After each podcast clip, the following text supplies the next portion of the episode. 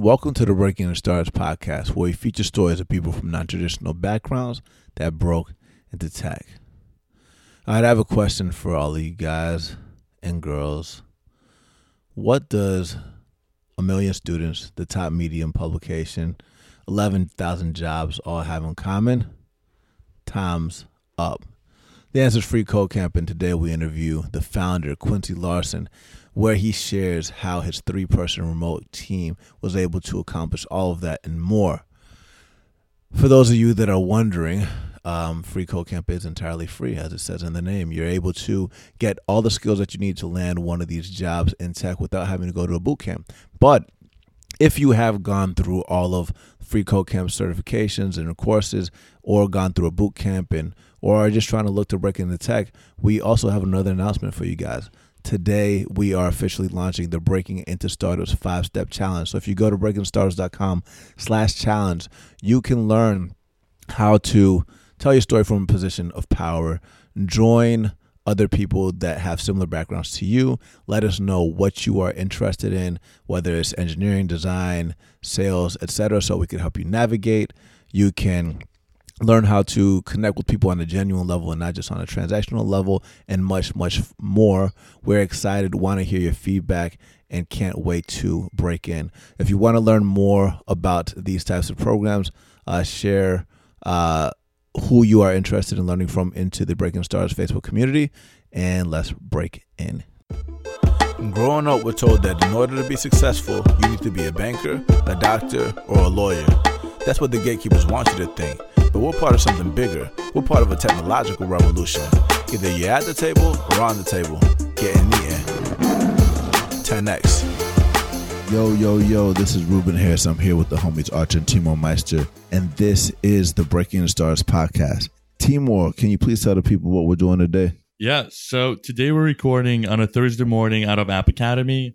Uh, we got here before 7 a.m. and all the doors were closed, so we almost got locked out. But then Michael Mack or Michael Mock showed up to class two hours before it even started. He told us he was a listener of the podcast and he let us in. So shout out to Michael. It's also March 30th, and it's not only the end of the month, but it's also Ruben's birthday today. so huge shout out to Ruben for waking up before 6 a.m. and recording with us. 30 is a new 20, by the yeah, way. Yeah, congrats, bro, on your big 30. And in case you guys haven't been noticing the average age of people starting companies is, is going up. yeah. yeah. the uh, the average age of uh, startup founder is forty. Okay, wow. okay. All right, so you have a few more years uh, to go. That's nice. good. Excellent. So, Arthur, can you please introduce our guest? Yeah, so we've been wanting to record this guest for a while. So, we're excited to finally chat today with Quincy Larson, who is the founder of Free Code Camp, an open source community with close to a million developers who are learning how to code. Quincy is a prolific writer and runs the most popular technical medium publication with over 100K visitors a day. Just think about it 100,000 uh, readers a day with everything you may want to know as you're trying to learn how to code. Quincy has a truly non traditional background, having been an educator for over a decade, living overseas in China, and in the last few years, teaching himself how to code, and now uh, starting this uh, beautiful organization. So, uh, Quincy, you started a little over two years ago. You've built an amazing community of close to a million campers. You've helped over 5,000 people find their first engineering jobs and also helped 6,000 existing developers level up and get even better jobs. We're super impressed by your accomplishments. And tell us a little bit about yourself and what led you to start this amazing organization. Well, thank you for that very generous introduction. I really, it, it started when I was running a school. I was a school director, and we had I had a staff of teachers and administrators, and I noticed that everything was really tedious, and people were spending a lot of time staring at their computer instead of working directly with the students and, and helping them learn. And I saw this opportunity to like try to automate some of the more routine tasks, the day-to-day grade reporting and immigration documentation, attendance reports, curriculum plan submissions, all these very back office type workflows. And I didn't know what to do, of course. I was just like, maybe there's some way that some of this could be automated. But that little thought kind of spurred me on the path of learning to code. And so I just started off with like you know spreadsheet macros and using this tool called AutoHotkey to like program my mouse and my keyboard to click around and fill out forms for me and stuff. And uh, pretty soon we were able to free a lot of our administrative staff and a lot of our teachers from a lot of work just through my very rudimentary programming skills that I developed on the job. So that was when I really started to see the potential of automating schools and a lot of the administration to free people up. Got and it. so I, I left that school director position to try to build tools that schools could use. And along the way, I really needed to learn how to code properly. So I spent, you know, thousands of hours working through Coursera and edX courses and reading programming books and just heads down coding all day long, every day. Awesome. And that's when I really kind of realized like learning to code itself is extremely complicated. And there's not, there wasn't really a great path for somebody who's brand new, just dropped into coding to be able to have a clear path to being able to get a job. So that's when I decided to start Free Code Camp. Awesome. Awesome. And speaking of, of automation and tools to optimize things, like when you also mentioned during the pre chat that you worked some like jobs at Taco Bell and talked a little bit about how industries are being automated. While you were working at those jobs, did you ever build tools to help optimize their workflows as well? No, I mean, when I was in high school and like in college, all through high school and college, I worked kind of these really like basically like in Oklahoma City where I grew up, it was like five fifteen an hour to stand and take people's orders at Taco Bell or to mop the floors of a grocery store. So I would do those kinds of things, and uh, it didn't even really occur to me at the time. But a lot of the stuff I was doing could easily be automated through off-the-shelf robotics. A lot of it is being automated now, but it struck me that if we can educate people, if we can provide reasonably priced or free, preferably education, people don't need to do these menial jobs anymore. We can automate a lot of it and then they can focus on, you know, writing Yeah. scripts and building machines to take care of those tasks for them. Yeah, and it sounds like you're like a born uh, problem solver. And uh, going back to what you mentioned when you, ha- you when you were working at, at schools, you noticed problems and you wanted to find ways to automate them. And then you started learning how to code. And as you were learning how to code, you realized that not only is it difficult to learn how to code, but figuring out what that path is is just as important. And then, as someone who's learning how to code, and Arthur and I had to do this ourselves, you don't know what you don't know. So it's very hard for you to even decide which language you should be learning first. So that led you to start Free Code Camp. So can you just tell us a little bit about like kind of the steps of, of what you did and how you came up with the idea to start Free Code Camp? Sure. So I had actually built a project before that was much more ambitious Mm-hmm. called Course Forward, which basically was a recommendation engine to recommend specific courses that you should take based on your goals and based on where your career currently was. And it like pulled in your LinkedIn profile and looked at your skills and your experience. And then it pulled in, like I wrote all these scrapers and I processed millions of job postings to try to understand what specific careers, like what the market was looking for. And then it basically just did a diff of those two and recommended a sequence of online courses. That project flopped because people don't want to, you know, spend thousands of hours working through online courses based on the recommendations of an algorithm that took, you know, less than a second to run.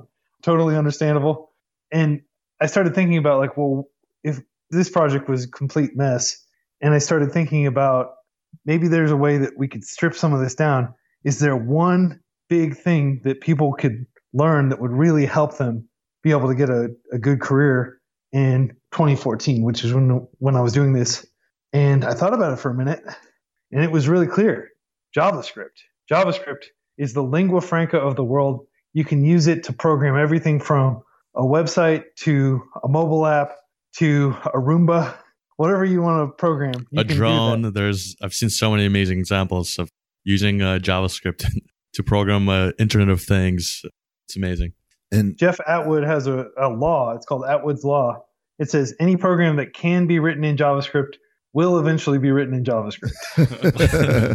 it's a great law. And so you created this this organization, and you know, like like Timur said, you know, you you started off with the super ambitious project called Course Forward. You came up with the discovery of JavaScript, and you know, how did you what lessons you you shared some lessons that you learned from Course Forward, but like how did you go about taking those lessons to begin the initial version of Free Code Camp, and what did that look like? Well, with the Course Forward project, I literally put in thousands of hours upfront before really anybody used it or looked at it. I was embarrassed to show people an incomplete project.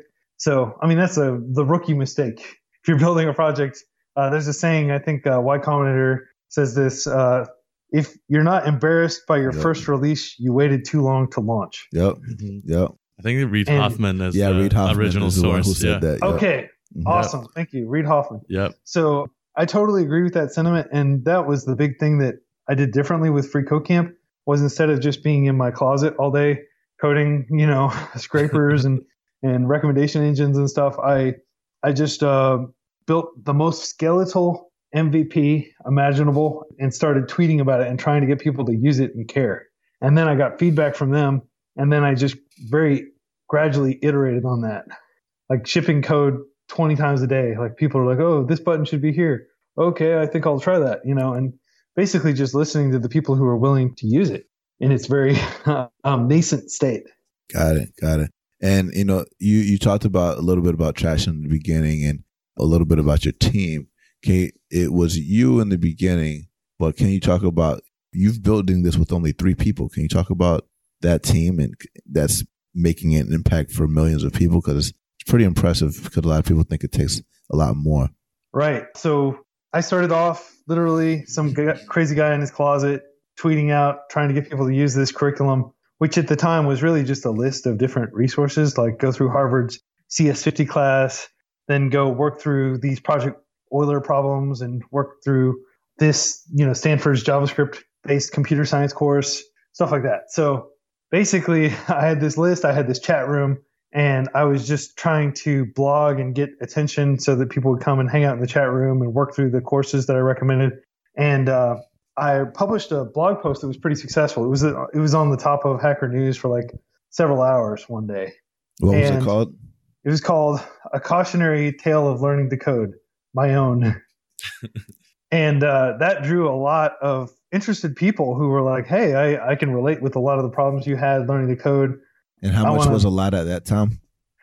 Uh, it was like uh, I think we got like maybe maybe like three or four thousand people just showed up and registered, and I was just like, wow, this is crazy, you know, like thousands of people are registering, and uh, so I went into overdrive and I was just doing everything I could to try to sustain that critical mass, hanging out in the chat all day long, trying to keep people and answer their questions, and and then we uh, like at the time I, I was so embarrassed by the code I hadn't put it all on GitHub. It was just on a private Bitbucket repo. But like I went through and cleaned up all the API keys and stuff like that, and then pushed it to GitHub. And uh, so we had um, two people who, one person who I knew already was very interested in helping, and I convinced him to come and work pretty much full time on Free Code Camp. His name is Berkeley Martinez. He's a JavaScript developer in in San Francisco. And then there was another guy who I didn't know at the time, but he was very he liked my article and he reached out to me. His name is Michael Johnson. He was a recent college graduate in Washington D.C. He was like a non-traditional college grad in the sense that he'd basically been a poker player and made money doing that, and made money as a session musician playing jazz drums. And uh, I think that's how he had kind of made a living until he, I think he got into Harvard and worked through that and finished that. And so he reached out to me as well, and he was already applying for jobs, and he wrote about this experience actually on Medium if you're interested. He reached out to me, and so the three of us kind of formed this team. Berkeley being a self-taught developer who had a mechanical engineering background. Mhm. So the three of us just continued to build out the platform, and we've just been uh, hammering away at it. And Michael Johnson runs the nonprofit section, like helps with all the nonprofit projects and helps organize teams of developers to build nonprofits out in Washington D.C. And then Berkeley runs all of our infrastructure and does our core platform development. So what's even more impressive about your team is not only are you lean, but you also have a, a remote team, which I think is, is also very impressive because it's it's one thing to you know work in an office every day, but work in separate locations to work efficiently.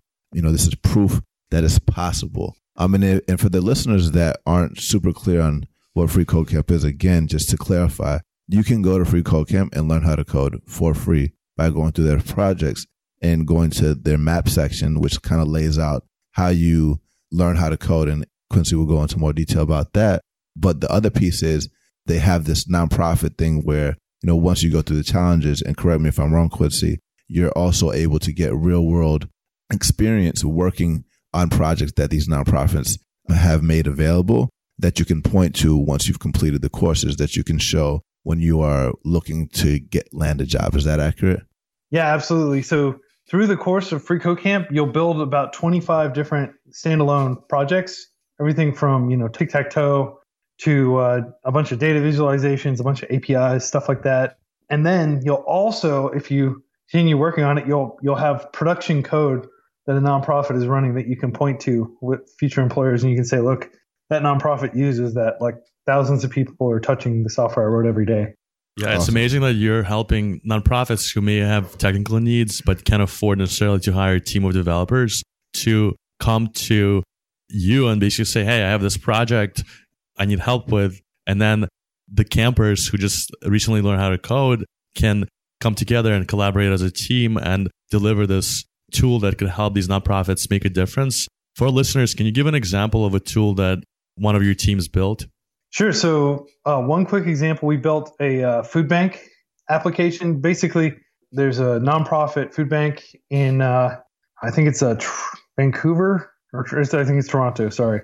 And basically, the software we wrote does all the logistics of tracking the inventory of the food bank, figuring out what needs to go on what truck, even has like a web interface where families can go to sign up to receive food through the food bank. And all that you know is integrated into a big database. So it's basically like a full enterprise solution that's end awesome. to end for this food bank. And uh, that's one thing we built. Another thing we built recently was the conference for crimes against women. They have a annual conference, and we wrote the software for them to be able to, you know, plan that and have all the speakers lined up and wow. issue the tickets and all of, all those things. That's powerful. So, and all these solutions we're, we're making like totally open source organization agnostic versions of these. So, you know, we're building like an open little league tool. So little leagues don't have to pay, you know, $10,000 a year for wow. mediocre enterprise software. that's not really designed for little leagues. Mm-hmm. Little wow. league is just like a, a use case that's shoehorned in. Yeah. So we're, we're building that. We're building a ton of these open source tools specifically to help organizations in aggregate. That's like beautiful. A yeah. whole lot of organizations at once. Yeah, and just to give our listeners an idea, on your website it says that the people or the developers who've worked on these projects combined they've contributed close to 1.4 million dollars in coding hours to these nonprofits. So that's just a huge impact that your community was able to not only like not only create these products but um, they're also adding value or they're, they're saving also, they're saving the nonprofits yeah money. they're saving that money that can go towards what the nonprofits do best and uh, now they have tools that also allow them to run more efficiently which is super important the other thing that i think is is very interesting about what you're creating here quincy is that you know a lot of people think that the engineering talent only exists in silicon valley can you talk a little bit more about the you said only like a third of them are in the us right can you talk a little bit more about that? Right. So of of the campers, which is what we call people who are working through Free Code Camp, only about a third of campers are here in the U.S. Free Code Camp is extremely popular in India, Nigeria, China, a lot of countries outside the U.S. It's pretty popular. I mean, the English-speaking world primarily, just because we haven't yet launched our internationalization effort, but we have translated most of it into Spanish, and we're translating it into Portuguese and Arabic some other major languages. But it's very much talent is evenly distributed around the world. Hardworking, motivated people are evenly distributed around the world. National borders do not, you know, cordon off talented people. They're they just they are just kind of they snap into awareness and say, "Hey, I want to do something," and they sit down and they put in the work. One thing I'll tell you about our community is we do everything completely remotely you know, like I actually haven't even met a lot of our core team members, like our core contributors in person yet. I hope to eventually, but you know, we have people from all over the world, all ages, we've got a core team member who's 14. We've got a core team member who's in his 50s. You know, and Wow. uh, they're all working together toward the goal of expanding free online education. That's really cool. Speaking of free online education, I mean, you you also did surveys of the people that went through the campers, and you you mentioned that about sixty percent of them have student loans. So, like, not only are you providing value for nonprofits, you're providing value for these individuals that you know, even though they went to school, you know, they're still trying to find a way out, and you're helping them get jobs. Can you talk a little bit more about you know stories about around that or your thoughts around that? Yeah, well, I mean, they're like the typical campers, if there is such a thing, would probably be somebody in their late 20s, early 30s who maybe has, maybe is married, maybe has kids, maybe doesn't, probably works full time, probably has student loans, may have a mortgage. They're busy and they're, they're busy doing a whole lot of things, and it's hard for them to find time to sit down and code. So we made Free Code Camp completely asynchronous. You can do it totally at your convenience pretty much everything doesn't even require sound. Like we've we're getting rid of the videos in favor of just having everything be 100% interactive, where you're just coding in the editor and you're getting instantaneous feedback on whether the tests are passing and stuff like that. You can do it from anywhere. Uh, you like we have this massive chat room and forum where you can go and interact with people at any time of the day because people are up all the time because it's worldwide. And so whoever you happen to talk to at the time, you can get help from them in our in our help chat rooms and stuff. And it's very critical to us that it's completely asynchronous, that people can do it at their convenience. And also, it's important to us that everything can be done right in the browser because we have a lot of campers who don't necessarily have like powerful computers. Maybe they're working in a library. A lot of them are working through Free Code Camp on a mobile phone.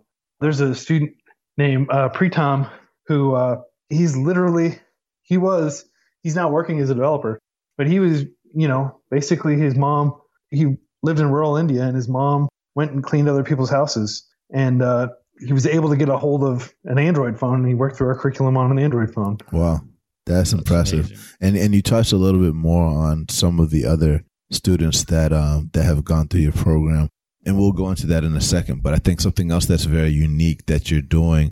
I mean, some other people have started dabbling in this as well as is the certificates that you provide because you know even though you know there's traditional education, you've come from that background.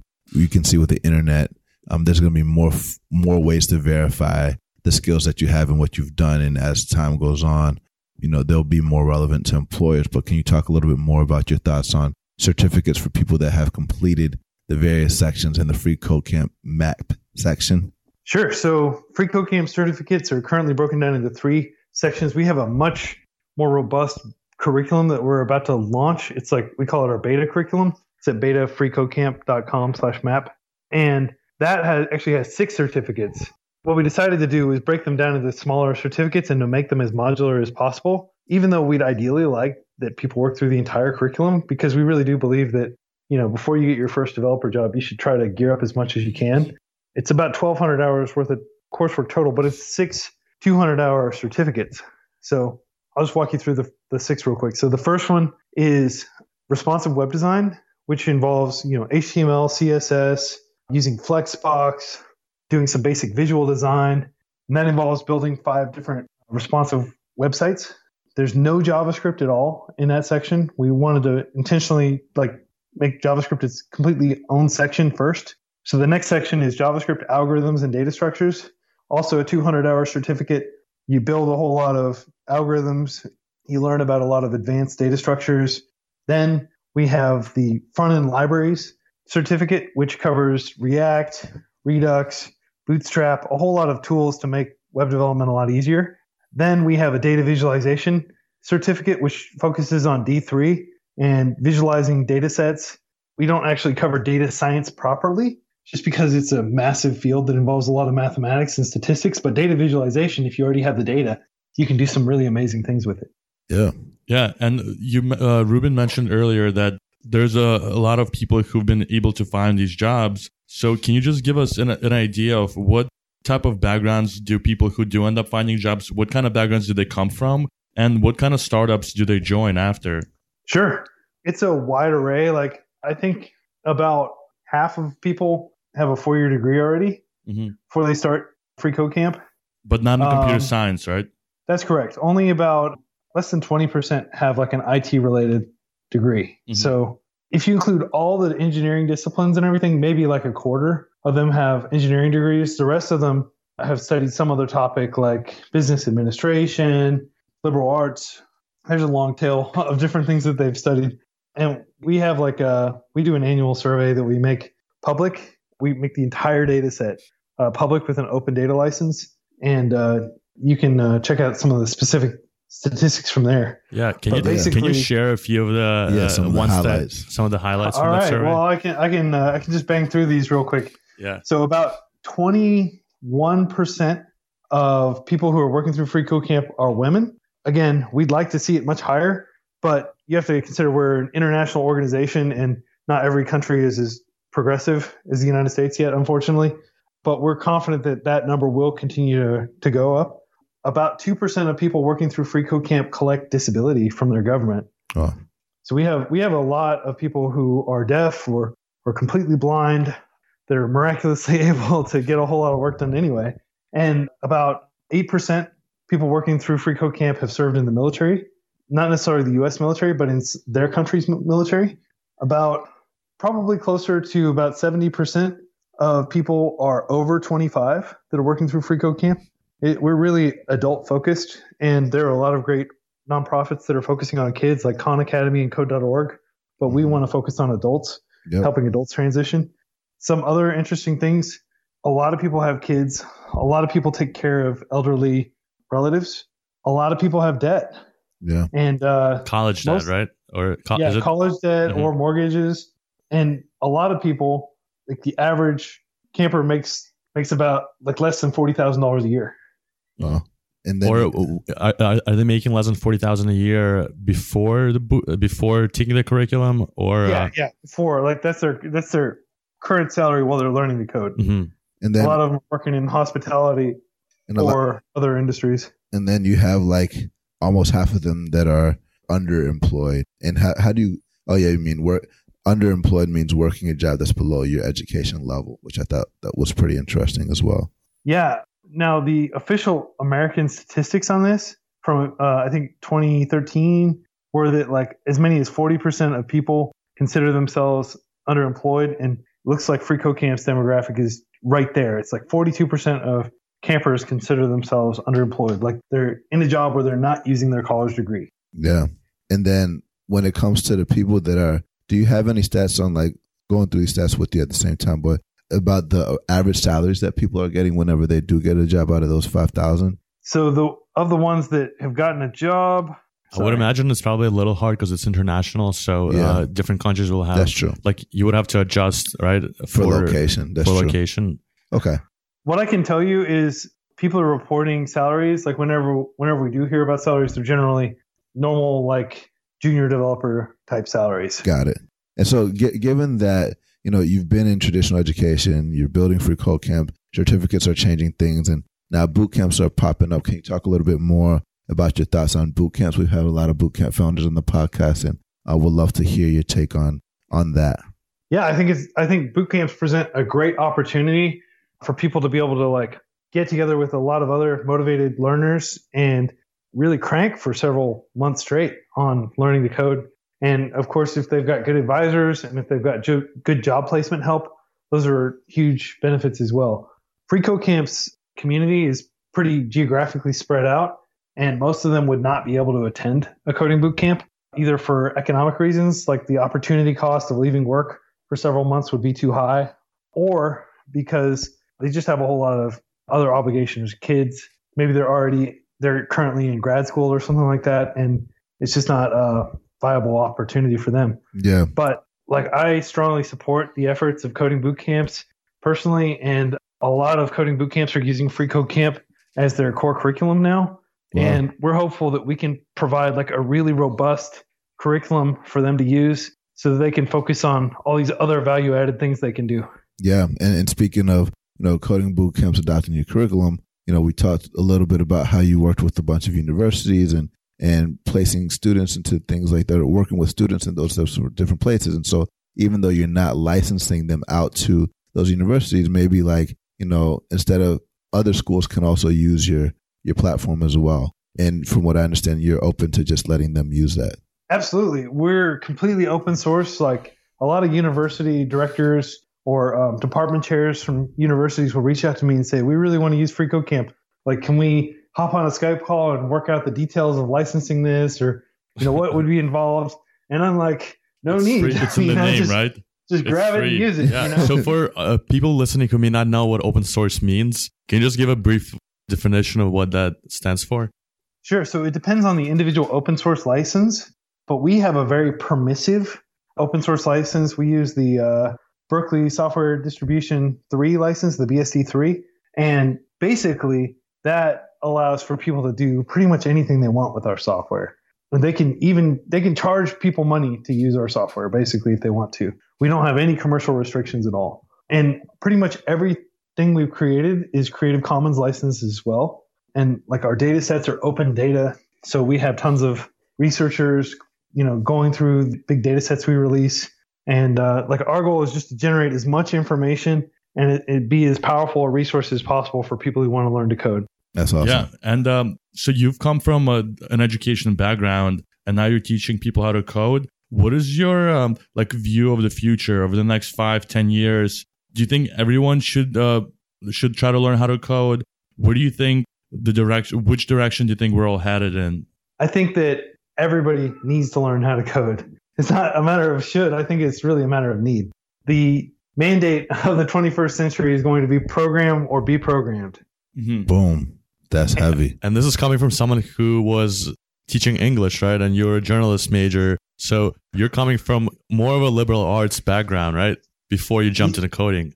Absolutely. So the way I like to to frame this for people who don't really understand, like, or just haven't thought about the power of computers and their influence on the modern world, the 20th century and most of the centuries before that were defined by one human being managing other human beings, and that being how work gets done. Right. The 21st century and for probably centuries going forward are going to be defined by humans managing machines. Yeah. The way you manage machines, the way you communicate with them is through code.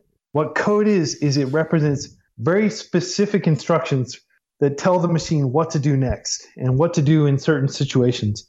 It's very much just like having a policy handbook or training a human worker, except that you're training a machine and it's not nearly as smart as a human worker. It can't deal with ambiguity. It can't make good decisions under pressure. It basically, you have to hold its hand and walk it the entire way there. But once you do it once, once you've showed the machine how to do that task, it can do that task repeatedly. Yeah, yeah, and and and what's really cool about just free code camp again is not just all these surveys and the amount of people you've impacted, but the non-traditional backgrounds. I mean, I do want to talk about the Medium publication that you've built on top of all of this, and the thing that I'm reading right now as we're talking is the one that was created by Florian Beijers, who was born blind. Like in this survey, like one in hundred developers are blind and one in two hundred developers are deaf. Is that for real? How does that? How do people do that? That's based on the Stack Overflow dataset. Yes, they haven't publicly released the full dataset, but that was based on their report that I uh, pulled that factoid from.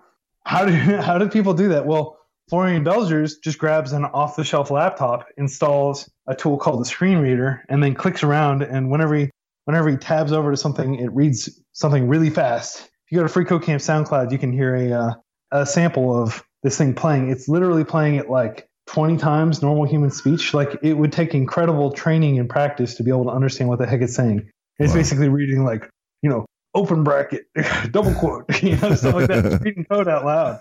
And then he listens to it and he just goes line by line.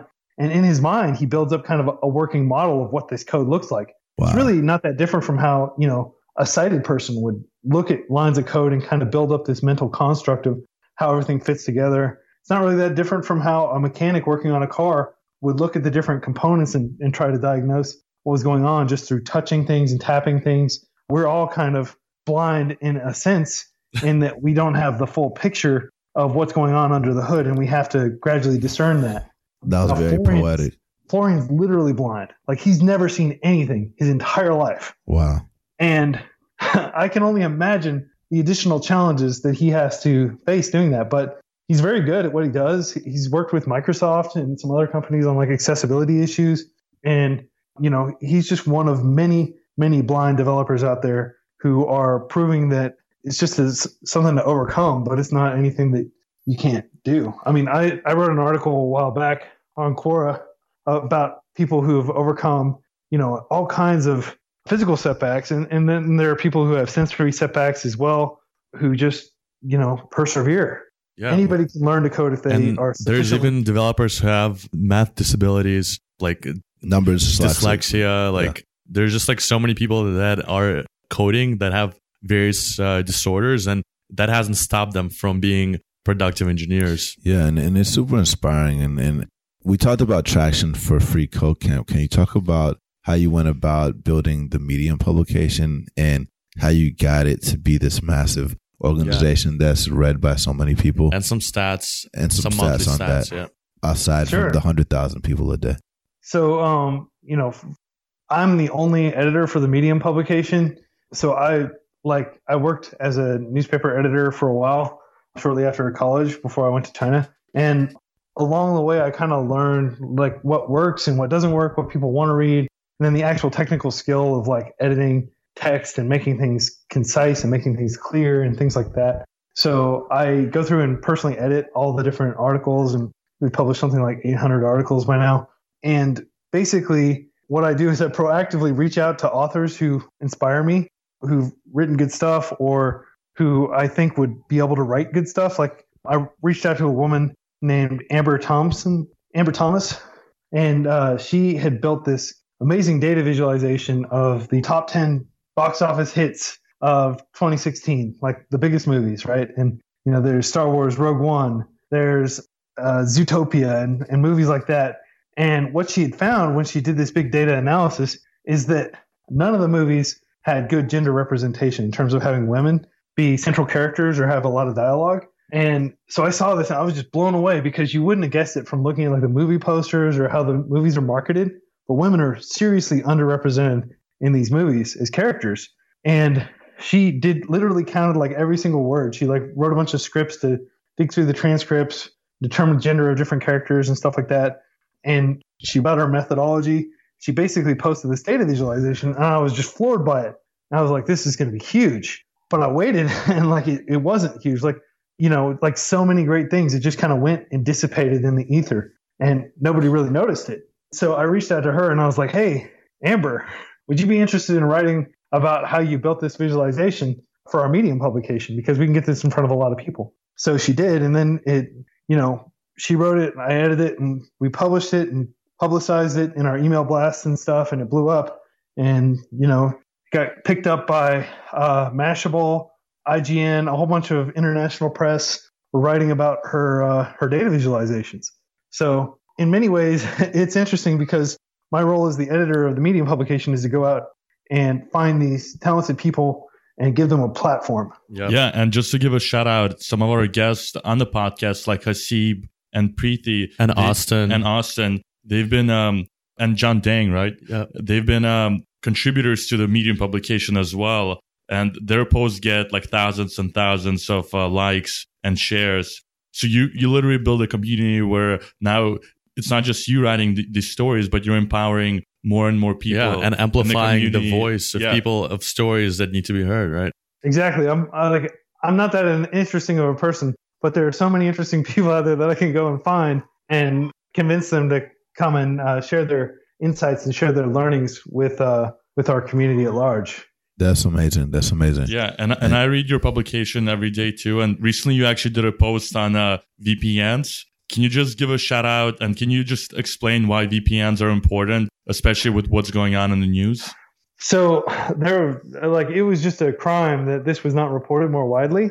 I think people were completely uh, preoccupied with the healthcare bill and you know the Russia scandal and all that stuff. But basically, in the last week, the last eight or nine days, both the Senate and the House have passed a congressional review act that will repeal the Federal Communication Commission's privacy rules, like their their privacy safeguards that would prevent internet service providers like Comcast and Verizon from taking ordinary citizens' data, packaging it, and selling it to advertisers, selling it to governments, selling it to really anybody who wants to pay for it. There wouldn't be any restrictions on it. Even private citizens could potentially buy their neighbor's internet browsing history. I mean, it's like totally messed up. Like, why the heck would that be legal? Nobody benefits from that, right? But the internet service providers have spent millions and millions of dollars basically supporting candidates and essentially bribing them to vote in favor of the internet service provider lobbies interests as opposed to the public's interests.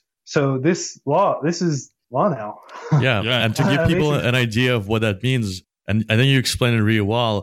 That means that anything you browse online, let's say you go to uh, Target or you go to a website that you don't want anyone to know, the internet provider sells that data to anyone who is willing to buy it. And a lot of the time it's advertisers, but it could be bad actors. And now they could use that data to target you in other places online because they have your entire browsing history. Yeah, and, and I think you make an analogy to just phone calls. So a lot of people use um, phones to communicate with each other, but the providers, the telecom providers cannot share that, hey, like you called this person.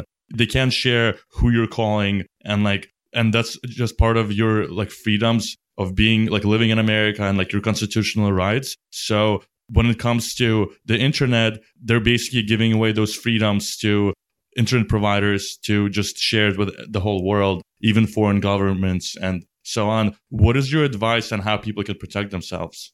Well, my first advice is use encryption.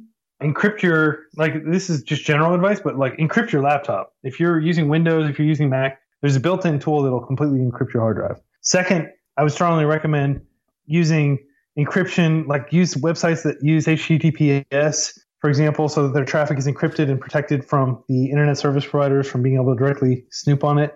There's a tool that the Electronic Frontier Foundation created called HTTPS Everywhere that will help you uh, make sure that you're always using HTTPS when you browse the web. And then even if you are using those tools, the internet service providers still have data on what specific websites you visit. So, for example, if you visit babycenter.com, there's a very good chance that you are pregnant or that your spouse is pregnant, right? So that's you can, you, you can use things like even without knowing what you do there. You can probably use things like Tor browser though, right? You can absolutely use Tor, but what's more practical for a lot of people is just using what's called a virtual private network, a VPN, and that will basically protect all your traffic. Got using it. Tor is good, but it's it's a little slower. It's, what Tor VPN provider are you using? So I'm personally looking around because this this just came about, and I want to get a good deal. But I am looking at this thing called like uh, private access. They published this. They paid six hundred thousand dollars to publish a, a full page ad in the Sunday New York Times last Sunday, basically trying to raise awareness of what mm-hmm. the uh, of what the ISPs were doing. And they did this against their own interest. They actually will stand to benefit tremendously from this bill because everybody's going to need a VPN now. Yeah, but they thought it was just such a heinous congressional act to get rid of these privacy restrictions. They felt obligated to do that. To me, that signifies that they have character as an organization. I want to yeah, I want to get uh, there. Quincy, if I had a suggestion for your campers to create a project, that's exactly what I was going to say. Um, I think it's uh, pretty clear that your community needs to come together and create an open source VPN tool or, or anything related to security, like a yeah. signal or something yeah. uh, upgraded version that will of protect um, the community. Because you have an army you're creating. yeah. well, I'll tell you, um, like there are a lot of great open source tools, but they are not just clicking. They're not just plug and play, right? Like they, yeah. a lot of them involve you getting onto Amazon and creating a server, and then going in SSHing into that server and running a bunch of code. Like the typical layperson won't necessarily be able to use that, and then you have to worry about like, okay, you're on your phone. Are you can, you're not you can't SSH in and tunnel through a mm-hmm. VPN on your phone. You have to get like some additional tools and stuff. So it's, it's pretty complicated to really protect yourself. Yeah. Uh, a lot of people just don't use phones. I've run into security experts who just don't use phones. They carry their laptop around and they they hop on uh, Wi-Fi and then they log into their secure server and then they do stuff. That's the extreme of privacy because if you think about it, like no matter what you do, your phone's tracking you wherever you go. Yeah. You can't turn that off. Even the the AT and T needs to know where you are to be able to send like calls your way. It's like right? that. And South, they have that data.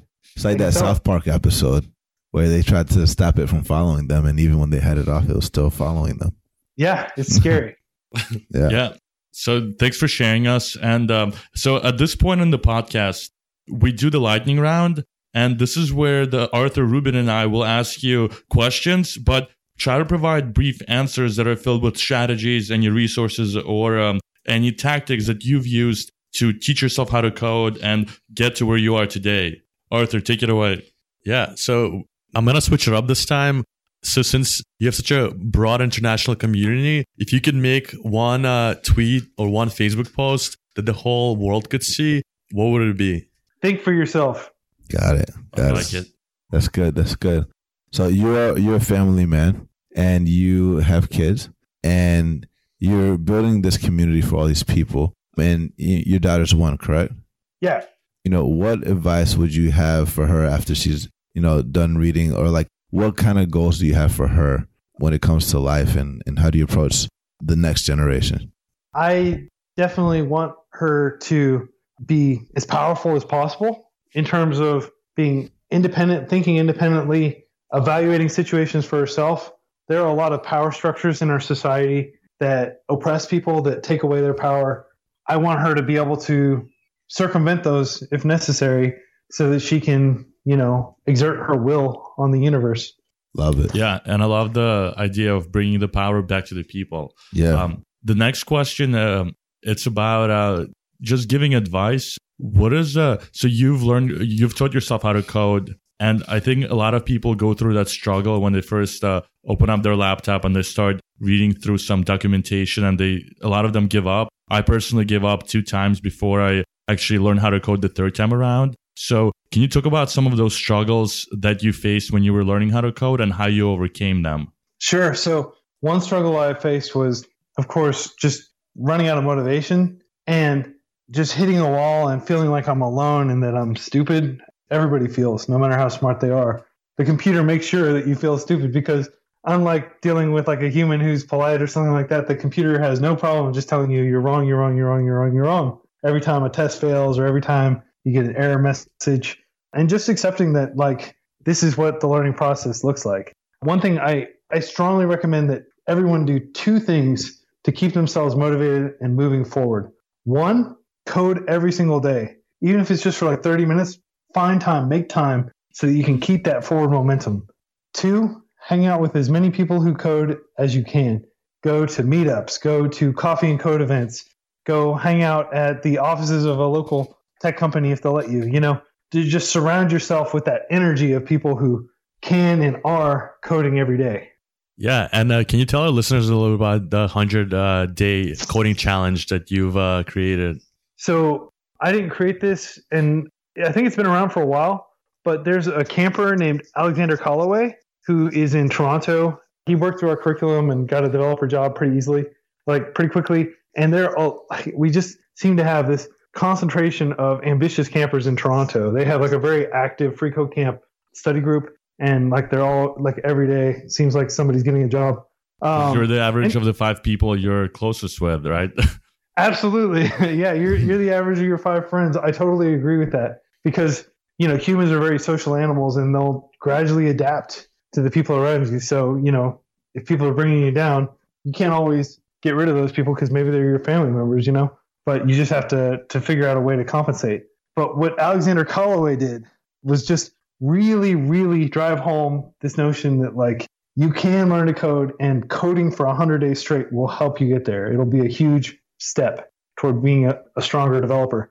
And so he just wrote several Medium articles and created a hashtag and created a Twitter bot. And like, I don't know if he specifically created all these things, but basically this whole movement kind of swelled up around him. And now there are more than a thousand people committed to uh, do 100 days of code back in January. And I think a lot of those people are starting to finish. That's awesome. That's awesome. And I think that what you've created with Free Code Camp is, is a great model, not just for uh, people learning for how to code, but also uh, for education in general. And so for people that want to build a program similar to Free Code Camp for another field, are you like going to create a playbook for them or are they to, is there kind of like, do you have like recommendations for like what they need to do in order to get to that point? I know you shared a lot of gems through the podcast, but you know, if I want to, I don't know, create a sales version of this, what what should I do?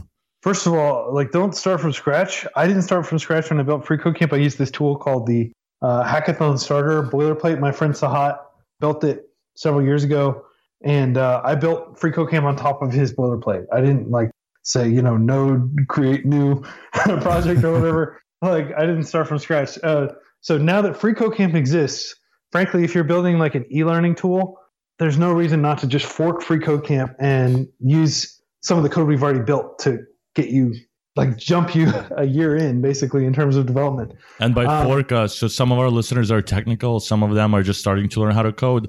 Can you explain what what a fork is?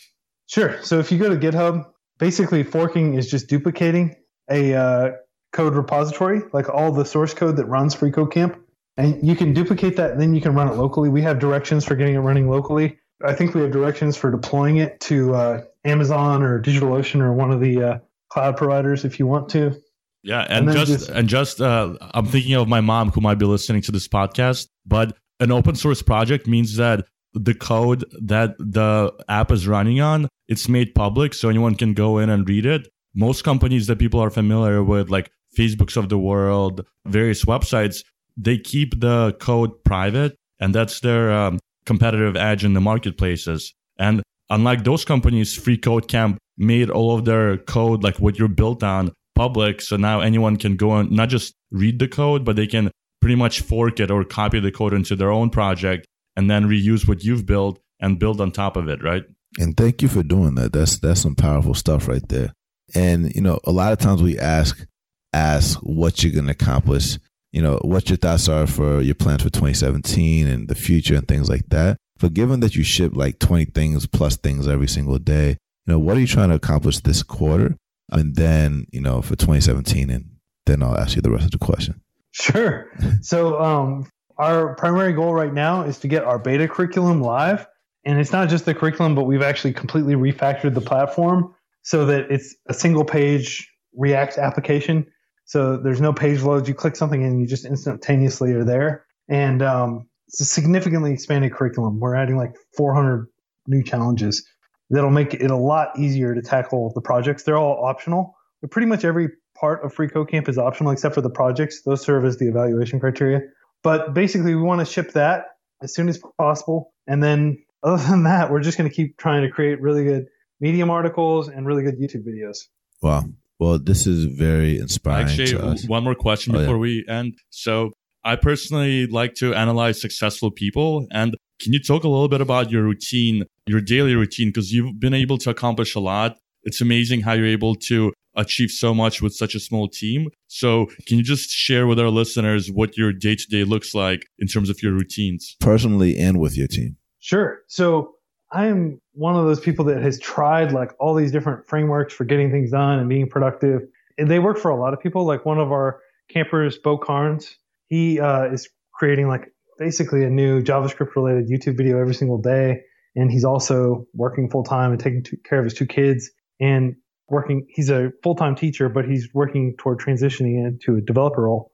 You know, he can do that because he's got this incredibly disciplined schedule. For me, I basically don't have a lot of structure. Like I'll wake up at different times during the day. I will do different things, but basically the one thing I'm very consistent about is I try to put in like 12 hours a day.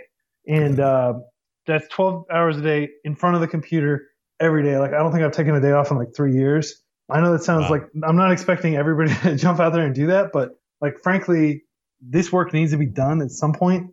And as long as I'm still productively working on it, why not get it done faster rather than later, right? Yeah, no, I mean, I mean, you you wake up in beast mode every day, and some people need structures, some people don't, and um, you're you're knocking it out. And for the people that want to get in touch with you, I know anybody can Google your name and it pops up everywhere. But for for the people that are listening to this podcast right now, you know, what's the exact way to get in touch with you, the best way to get in touch with you? You can tweet at me. I'm OSSIA on Twitter. Open source software is awesome. Um, just shoot me a tweet. I try to respond to everybody. Yeah. And then you're also on Medium, and um, you should definitely follow Larson on Medium and then also follow Free Code Camp. And uh, you will get daily updates on the new articles that Free Code Camp community publishes. And that's probably one of the best news sources for myself. Like every day in the morning, I get notified with amazing articles that are relevant to my life and actually content that makes my day better and easier. So, highly recommend that. Yeah, yeah. Okay. Well, thanks again for everything, and we look forward to seeing what you got going Yeah. on in the future. Happy birthday, Ruben. Happy birthday, Ruben. Thank Thanks, you all man. for having me. Yeah, me. thanks a lot, Quincy. Yeah. Thanks for checking us out. We appreciate you for listening and always love your feedback on how we can do better. If you enjoyed this, let us know what you thought on the reviews by going to iTunes, searching for Breaking into Startups, subscribing to our podcast, and leaving a review. Also, if you know someone who came from a non traditional background and is looking to break into tech, encourage them to sign up to our newsletter or tell them to join the Breaking into Startups community on Facebook. Remember, if they don't let you in through the front door, go through the back door, around it, under it, or through it. Let's break in.